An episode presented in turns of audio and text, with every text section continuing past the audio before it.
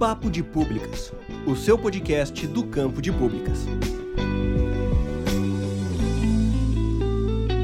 Olá, pessoas! Quem fala é Jefferson Antunes e estou aqui com meu amigo Estevão Arraes no Papo de Públicas Podcast. E hoje nós vamos falar sobre segurança alimentar.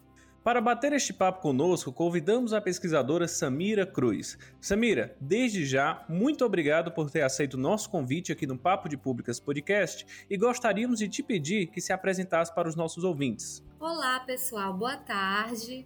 Eu que gostaria de agradecer inicialmente o convite em participar deste espaço de discussão e poder contribuir um pouquinho no debate acerca da segurança alimentar e nutricional. Beleza, Samira. Para começar nossa conversa, nosso bate-papo de hoje, o que é segurança alimentar? A gente vê, escuta tanto isso em rádio, em televisão, principalmente nos debates mais acalorados de política, mas o que é segurança alimentar? Então, no Brasil, o conceito de segurança alimentar e nutricional é debatido há mais de duas décadas. E, atualmente, a Lausanne, que é a Lei Orgânica de Segurança Alimentar e Nutricional, nos diz que a segurança alimentar ela consiste na realização do direito de todos ao acesso regular e permanente a alimentos de qualidade, mas em quantidade suficiente sem comprometer o acesso a outras necessidades essenciais, tendo como base práticas alimentares promotoras de saúde e que respeitem a diversidade cultural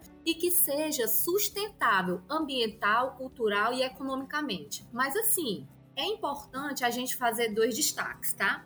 Primeiro, esse conceito de segurança alimentar e nutricional adotado no Brasil é um conceito em permanente construção. Porque assim, a questão alimentar e nutricional, ela está relacionada com diferentes interesses e diversos aspectos sociais, culturais, políticos e econômicos. Então, assim, à medida que o conceito evolui, ele vai evoluir à medida que a, a, a história da humanidade vai avançando e se alterando a organização social e as relações de poder. Segundo destaque que eu poderia fazer é quando a gente fala em segurança alimentar, é importante a gente falar no seu oposto, na insegurança alimentar e nutricional, que significa o quê? Quando a pessoa se encontra com alguma restrição alimentar.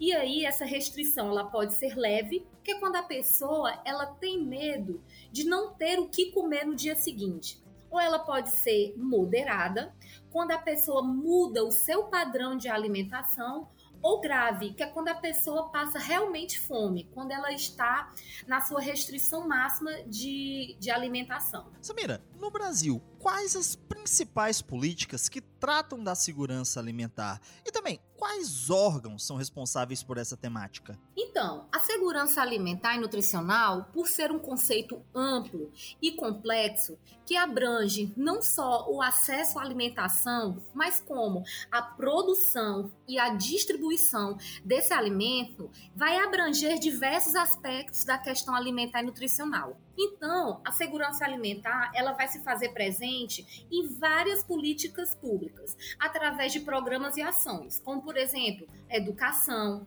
na política de saúde, de habitação, assistência agrária, dentre outras. Mas, atualmente no Brasil, nós temos uma política pública específica, que é a Política Nacional de Segurança Alimentar e Nutricional. Ela foi instituída em 2010 por um decreto e tem como objetivo promover o estado de segurança alimentar e nutricional da população, bem como garantir o direito humano à alimentação adequada, contemplando todas as pessoas do território nacional, mas com uma atenção especial às pessoas em situação de insegurança alimentar e os povos e comunidades tradicionais. E Samira, numa perspectiva assim mais histórica, a gente teria como traçar essa temática da segurança alimentar no Brasil, assim, pontos de ascensão, pontos de estabilidade e até mesmo declínio? Sim, claro. Quando a gente fala da trajetória da segurança alimentar e nutricional do Brasil, não tem como não começar com Josué de Castro, né, que já na década de 1940 já fazia o estudo a respeito da fome, das questões relacionadas à fome e denunciava como um fenômeno social e não natural, e que havia um silêncio premeditado e intencional acerca do tema. Mas assim, com relação ao enfrentamento da insegurança alimentar e nutricional, o Estado brasileiro tratou a fome e as questões referentes a ela historicamente de uma forma pontual e fragmentada, tá? Com programas, projetos e ações desarticulados, cada um dentro da sua casinha, dentro da sua política pública. E não enfrentava as questões referentes à insegurança alimentar pela perspectiva do direito então, assim, quando a gente analisa a trajetória histórica da segurança alimentar no Brasil, a gente vai observar que lá na década de 1940, a, a insegurança alimentar ela era vista como um problema de insuficiência na produção de alimentos. Passando mais adiante, a justificativa da insegurança alimentar no Brasil por um problema de irregularidade no abastecimento. E só mais precisamente em 80, chegou-se o entendimento que a insegurança alimentar estava relacionada ao acesso do alimento, seja através da renda, para aquisição do alimento ou para os meios de produção. Então, assim, quando a gente fala de um início da política de segurança alimentar e nutricional no Brasil, a gente vai falar a partir de 2003, que é aí que a segurança alimentar vai ganhar, digamos assim, um corpo de política pública, com um sistema de proteção social público e um status de ministério, né? A partir de quem? Do programa Fome Zero. Né? Então, é possível a gente concluir, analisando essa trajetória, que a institucionalização da segurança alimentar e nutricional no Brasil ocorreu de forma tardia, apesar da fome e das questões referentes a ela estarem presentes desde o início da nossa formação sócio-histórica, né? Então, assim, o início da política pública de segurança alimentar, a gente pode falar dos anos de 2003, com o lançamento Fome Zero, tá? E aí, de 2004 até 2015, a gente vai viver um momento de estabilidade dessa política. Porque a gente vai ter, em 2003, tá? O, o, lançamento do Fome Zero, né? A gente vai ter em 2003 a criação do Ministério Extraordinário de Segurança Alimentar, que tratava especificamente da segurança alimentar mas que em 2004 passou a ser o MDS, né, que é o Ministério de Desenvolvimento Social e Combate à Fome. Em 2003, a gente teve o retorno do CONSEA, que havia sido extinto no governo FHC. Tá? Em 2004, a gente vai ter o retorno das conferências de segurança alimentar. Em 2006, a gente vai ter a instituição da Lei Orgânica da Segurança Alimentar e Nutricional, que vai criar o sistema e vai firmar esse conceito que a gente já discutiu anteriormente. Tá? Nós vamos ter em 2007 a regulamentação do CONSEA e da CAISAN. A ascensão mesmo da política se deu, a meu ver, em 2010, quando a gente vai ter a criação, a regulamentação da política de segurança alimentar através do decreto. Em 2010, a gente também vai ver a inserção do direito à alimentação na Constituição Federal em seu artigo 6 porque até então esse direito não estava explícito na Carta Constitucional, tá? E em 2014 a gente vai ter o grande marco, que é o ápice da política, que foi o reconhecimento da saída do Brasil do mapa da fome. E o que é o mapa da fome? É um mapeamento realizado pela FAO que vai aferir a situação da fome no mundo. E em 2014, o Brasil saiu pela primeira vez, simbolizando o quê? Um grande esforço político no combate à fome e às questões referentes a ela, né? E significando também que nós estávamos com um índice inferior a 5% da nossa população com alguma questão de restrição alimentar.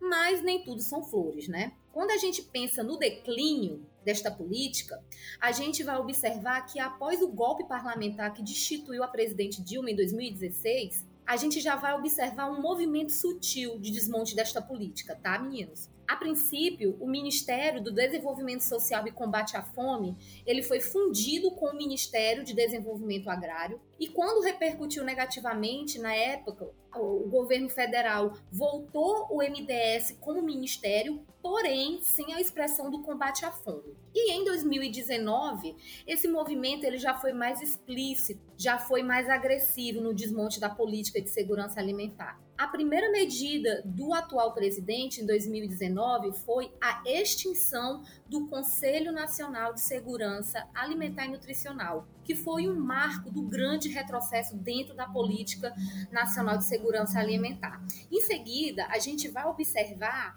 que a infraestrutura técnica né, da segurança alimentar foi desmontada. E aí, o MDS passa a ser o Ministério da Cidadania e as ações de desenvolvimento social fica vinculada a uma secretaria especial. E outra, é importante também a gente destacar que a postura do atual presidente se mostra negacionista também a respeito da situação de insegurança alimentar no Brasil, ao negar a existência de pessoas em situação de fome. Recentemente, o seu ministro da Economia, Paulo Guedes, ele estava falando em alimentar as famílias pobres com restos de comida de restaurantes. Né? E também nós já tivemos a ministra da Agricultura, Tereza Cristina, falando que não se passa fome no Brasil porque nós temos muitas mangueiras, né? Enfim, o cenário da segurança alimentar no Brasil é incerto e perigoso.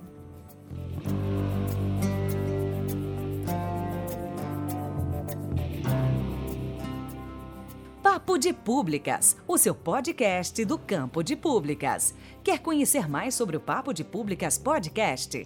Estamos em todas as redes sociais. É só procurar por Papo de Públicas Podcast ou nos enviar um e-mail para papodepublicaspodcast@gmail.com.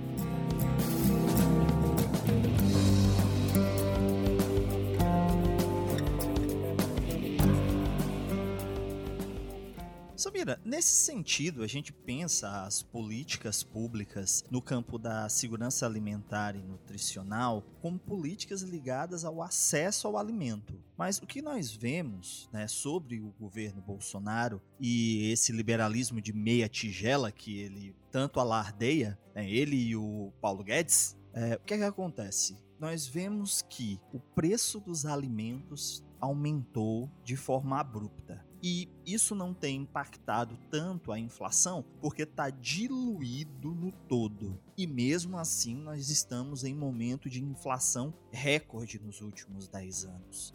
O que nós sabemos, né? E aí eu vou citar o Canal Rural com uma matéria que saiu no finalzinho de 2019, né? É sobre o levantamento da FAO, que diz que 75% dos alimentos que são consumidos por nós brasileiros vem da agricultura familiar.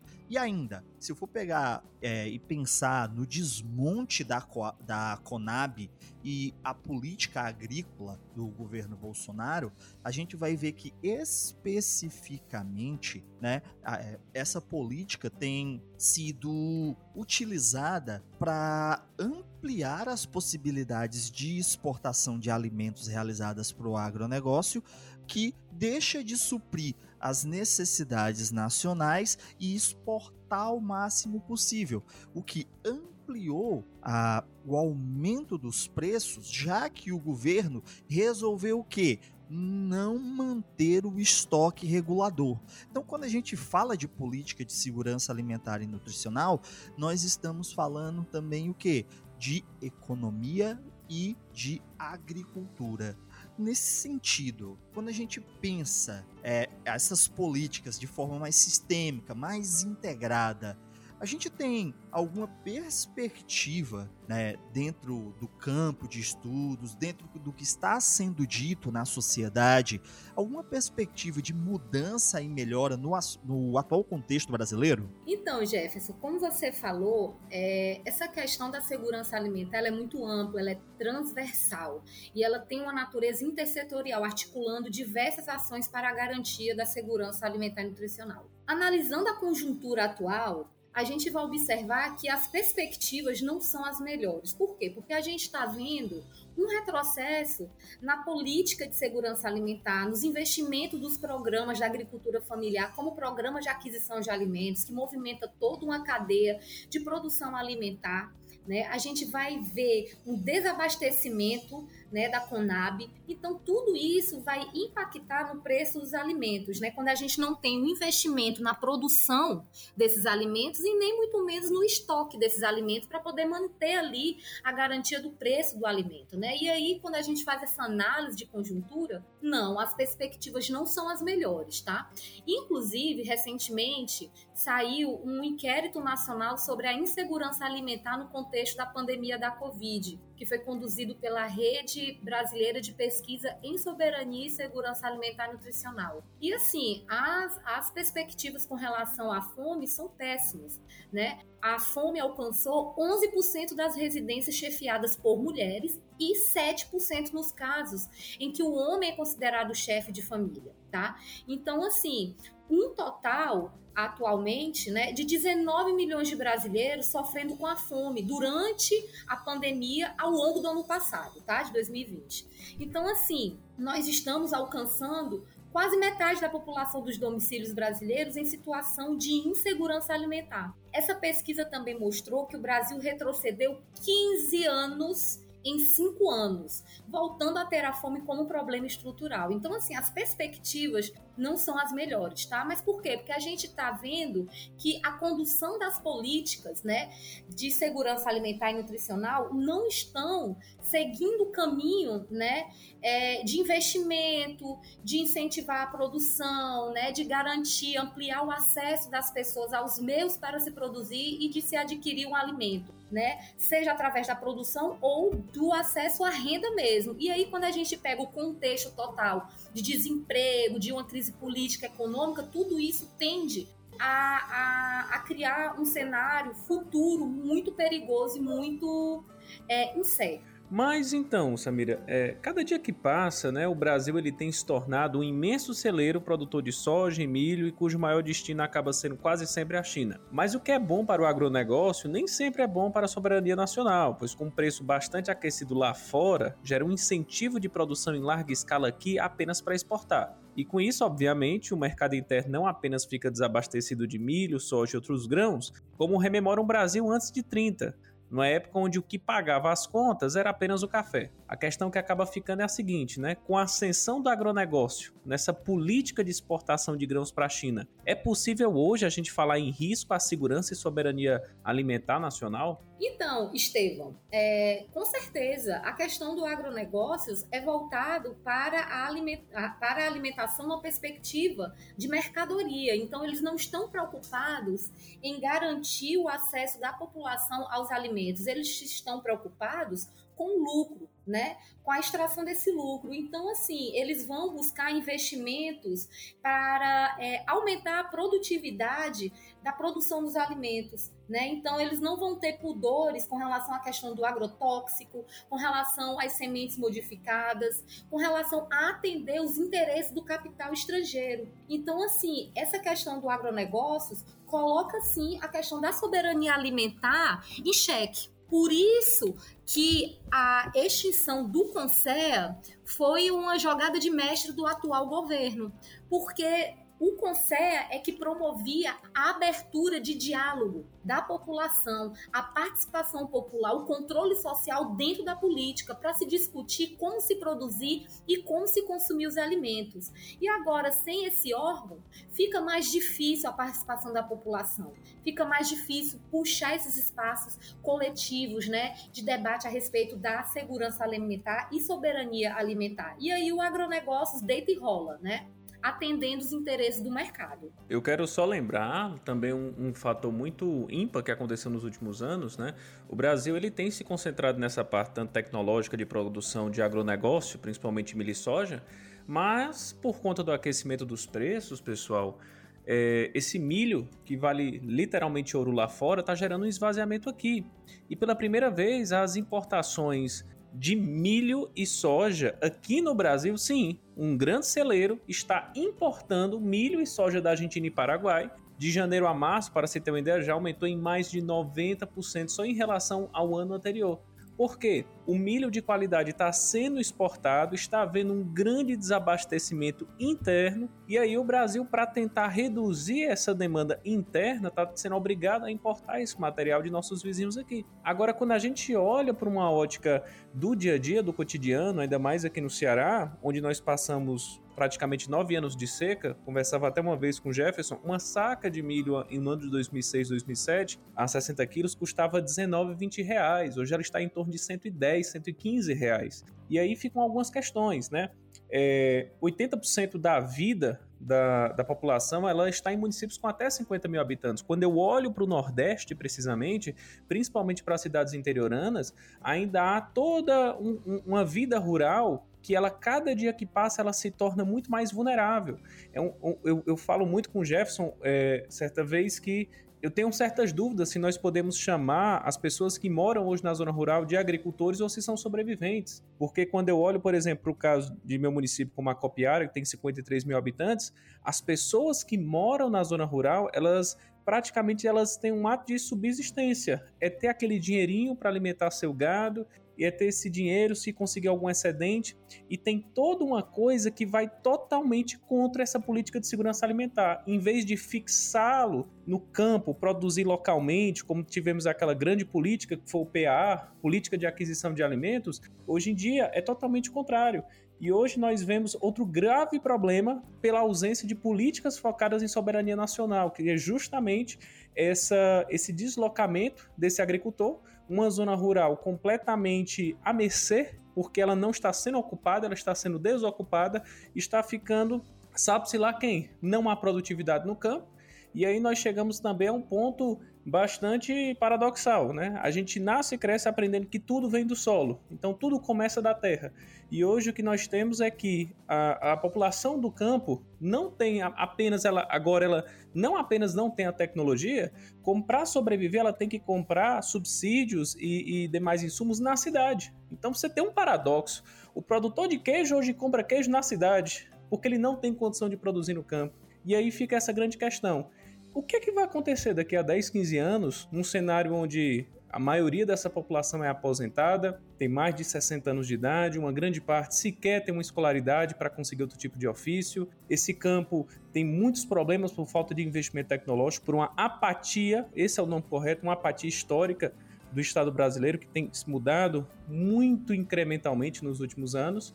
E ainda mais agora com essa negligência total com essa temática de soberania nacional que a gente deveria fixar nossos olhares justamente para o campo. Mas não é para o agronegócio, é para esse agricultor familiar, esse agricultor familiar que produz na terra e para a terra, né? Aí podem até chamar a gente agora de comunistas e coisas do tipo. Gente, essa. Toca internacional!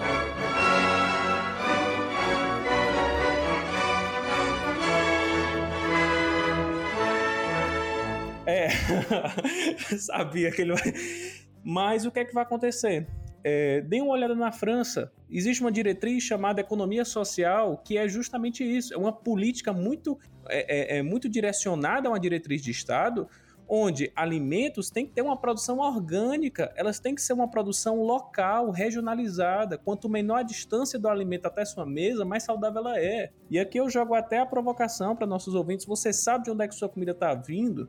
Você sabe quem produz essa comida? Quantos processos ela passou até chegar à sua mesa? Ou não? Eu acho que o fato mais grave de toda essa conversa que nós estamos tendo hoje nesse episódio do Papo de Públicas Podcast é estarmos falando sobre quantidade. Pessoas que, além de estarem desalentadas, sofrem o risco da insegurança alimentar e não estarmos falando sobre qualificar a alimentação do brasileiro da brasileira. Isso em 2000, entre 2010 e 2012 era uma conversa comum. Eu ouvia os professores que tratavam desse tema falando não mais sobre o acesso ao alimento, mas a qualificação desse alimento que chega à mesa das pessoas no Brasil. Isso demonstra, né? A gente não precisa de dados nesse sentido. Isso já demonstra o tamanho regresso que esses malfadados quase três anos que o presidente está no poder trouxeram à nossa população. Nós saímos do campo de, beleza, tem, todo mundo tem comida, maior parte da população tem comida. É muito raro no Brasil hoje uma pessoa não ter o que se alimentar. Vamos agora tratar de qualificar essa alimentação. Nós saímos disso para inflação, saímos disso para um aumento da insegurança alimentar, o Brasil no mapa da fome. Então é, como a Samira falou, uma política que está dentro de toda uma conjuntura, né? É uma conjuntura política, é uma conjuntura social, certo? E é, é muito interessante compreender esses vieses né, que reúnem o agronegócio, mas também tem a agricultura familiar, e aí a gente tem o papel do MTST no Brasil, né, que o maior produtor de arroz orgânico do Brasil hoje são esses movimentos. E ao mesmo tempo que o empresariado e os bancos têm lucro recorde, o preço dos alimentos está nas alturas e as pessoas mais uma vez são arremessadas para o mapa da fome. Exatamente. Quando a gente analisa essa situação da fome no Brasil, a gente tem que ter em mente que a fome é um problema estrutural, né? A fome ela é multidimensional. Existem várias questões que vão incidir e que vão levar as pessoas à fome ou a alguma dimensão de insegurança alimentar. Durante toda a formação sócio-histórica do Brasil, nós tivemos a convivência com esse fenômeno, a fome. Né? No entanto, não tem como desconsiderar que em um determinado período da nossa história, de 2003 a 2015, não tem como desconsiderar que nós tivemos uma melhora nesses índices de, de situação de insegurança alimentar, né? Não podemos falar nem de melhora na qualidade de vida, mas sim de uma dignidade humana. Comer é o mínimo, é o que se mantém o ser humano de pé, é a dignidade daquela pessoa para ela acessar os demais direitos, ela inicialmente tem que estar alimentada. Então, assim, a gente pode dizer que nunca deixamos de conviver com a fome, tá? Mas num determinado período da nossa história, sim, nós tivemos uma redução absurda de pessoas em situação de insegurança alimentar e sim, nós discutimos a questão da desnutrição para falar da obesidade no Brasil, tá? Que são faces da insegurança alimentar. No entanto, a perspectiva desse cenário é totalmente incerta. Né? Na verdade, quando a gente analisa as projeções, a gente chega a ter medo do que vai acontecer, porque na atual conjuntura a gente já está vendo um número absurdo de pessoas em situação de fome. Né? E como vocês estavam falando, o campo é um dos cenários que mais sofrem com a situação de insegurança alimentar. Existe mais insegurança alimentar cam no campo do que no meio urbano para você ter noção, tá? Então, realmente é, é, é um cenário muito incerto e muito perigoso.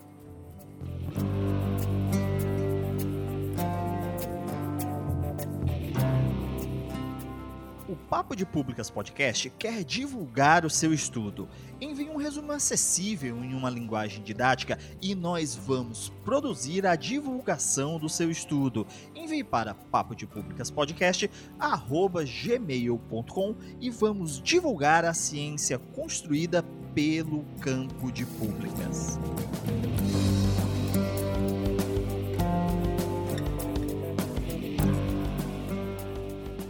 Samira, estamos próximos aqui da finalização do nosso papo e nós queremos que você utilize esse espaço para divulgar outras pesquisas, eventos, laboratórios ou núcleos de pesquisa que acabam sendo de alguma forma de pleno interesse de nosso público ouvinte aqui do campo de públicas. Fique à vontade. Então, pessoal, eu gostaria muito de indicar a Rede Brasileira de Pesquisa em Soberania e Segurança Alimentar e Nutricional, que está sempre ligada e atenada a essa questão da segurança alimentar no Brasil, sempre oferecendo informação, evento, publicação, tá? Para quem gosta dessa temática, é excelente é o site da Rede Brasileira de Pesquisa, Soberania e Segurança Alimentar. E nós temos também o grupo de trabalho da sociedade civil para a Agenda 2030, do desenvolvimento sustentável, tá? É um grupo de trabalho que monitora as ações voltadas para a realização dos objetivos de desenvolvimento sustentável da ONU, tá? Então, para quem gosta da temática, são dois, são dois sites né, de pesquisa que está sempre trazendo informações no campo da segurança alimentar no Brasil. Bem, pessoal, então antes de encerrarmos, vamos às nossas recomendações culturais. Para vocês ouvintes saber o que estamos lendo, ouvindo, assistindo e coisas que podem ser do nosso interesse. Bom, Jefferson, minha recomendação vai para o quarto Encontro Nacional de Ensino e Pesquisa do Campo de Públicas, o 4 NEPCP, que ocorreu recentemente, agora no dia 1 a 3 de setembro de 2021, só que toda a sua programação está lá disponível no YouTube, viu, pessoal? São excelentes mesas e convidados, é um espaço bastante multidisciplinar para discutir é, o campo das políticas públicas pela ótica do campo de públicas, viu? Dá uma passadinha lá no YouTube. Todos esses dados estão concentrados na página da ANEPCP, A-N-E-P-C-P. A temática desse ano foi a seguinte: Sociedade, Estado e o Público. Formação e ação por caminhos democráticos em contos de crise. Bem, então dessa vez sou eu que vou recomendar um livro cabeção para a galera ler né, eu vou recomendar A Linguagem do Império, o léxico da, da ideologia estadunidense, do Domênico Lossurdo. Para vocês entenderem um pouco do contexto estadunidense em relação à política global. Para quem está estudando aí questões de relações internacionais, geopolítica, é um livro excelente. Então, recomendo demais tanto essa obra do Domênico Lossurdo quanto qualquer coisa que ele tem escrito, inclusive recadinho em pedaço de papel. Domênico Lossurdo é excelente. Bom, gente, então a minha indicação é uma indicação mais singela, tá? Eu vou indicar um livro aqui muito interessante que fala sobre a geopolítica da fome, tá? Do Jean Ziegler tradução pelo José Paulo Neto, nosso queridíssimo muso do serviço social, tá, gente? É um livro assim interessantíssimo. Fala sobre essa questão da fome. Que homem. Fala que homem, gente, que homem. Reencarnação de Marx. E sagitariano, hein? Muito maravilhoso, né? E então esse livro ele é sensacional. Ele vai trazer essa discussão pela perspectiva da geopolítica, tá? Então, para quem gosta dessa temática, ele é esplêndido, o livro tá? Não José Paulo Neto. José Paulo Neto também. Geopolítica da Fome, do Jean Ziegler. Bem, pessoal, então é isso. Hoje falamos sobre as políticas de segurança alimentar e nutricional no Brasil, apresentando um pouco de um enfoque crítico sobre as questões atuais que levam o Brasil a estar novamente e infelizmente no mapa da fome. Lembrando que esse papo é só um início da discussão. Nós vamos deixar aqui na descrição algumas fontes que vocês podem consultar e um pouco das fontes que nós falamos nesse episódio.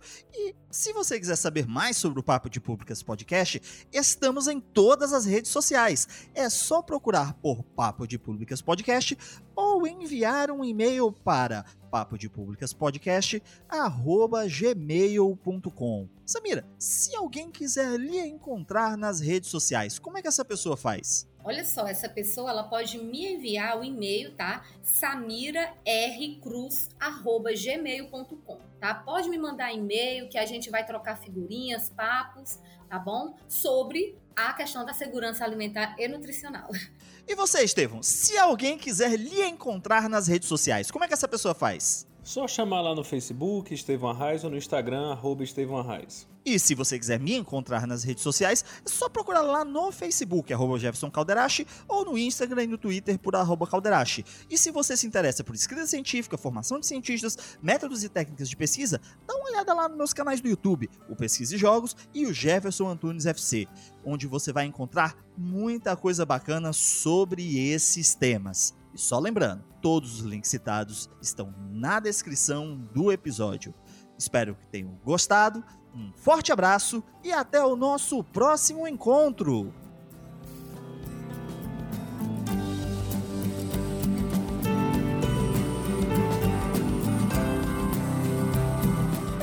O episódio de hoje tem produção e pauta de Estevão Arraes, edição publicação, ilustração de capa de Jefferson Antunes. Revisão, Estevão Arraes. Agradecemos a Samira Cruz por nos proporcionar essa importante discussão.